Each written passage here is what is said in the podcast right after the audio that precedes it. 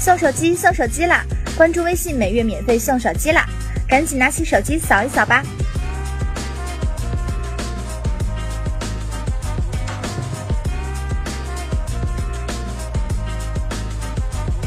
经过多天的预热之后，荣耀畅玩五 C 的发布时间终于确认了。荣耀畅玩五 C 将于四月十八日上午在北京国家会议中心亮相，而且它是荣耀二零一六年的开年新作，芯片会成为其最大的亮点。即将搭载主频为二点零 G 赫兹的八核处理器，传闻该处理器采用十六纳米工艺，集成华为自研的 CDMA 基带，支持全网通。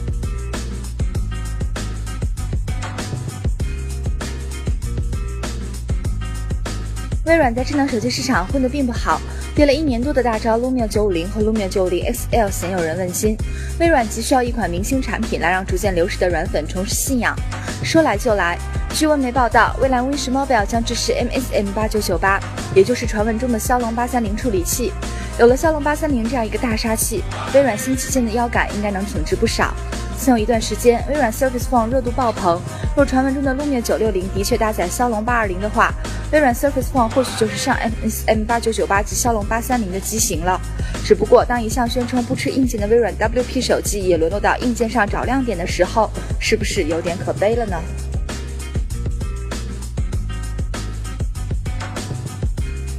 我们见惯了很多正式抓小三的场景，然而怎么抓到的，我们都不太清楚。不得不说，女人真是天生的侦探。Smart Trust 智能床垫是西班牙的一家公司设计的，床垫里还有二十四个超声波传感器，并且能实时通过 App 来查看床垫的承载状况，同时还能用床垫的 3D 地图来直观显示给用户，以此来判断家里的床垫是否还睡着别人。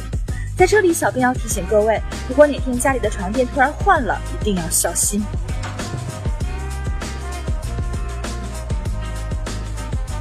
最新消息显示，八二零版本 HTC 十也会在国内上市，不过并非全网通版本，只是联通四 G 版。也正是这个原因，才推迟了八二零版本在国内宣布推出的时间。事实上，尽管 HTC 中国官方仅有骁龙六五二版的 HTC 十，不过三千七百九十九元的售价则远低于去年的 HTC One M 九和 HTC One M 九加。鉴于八二零版 HTC 十的配置更高一些，其售价预计也会高于三千七百九十九元。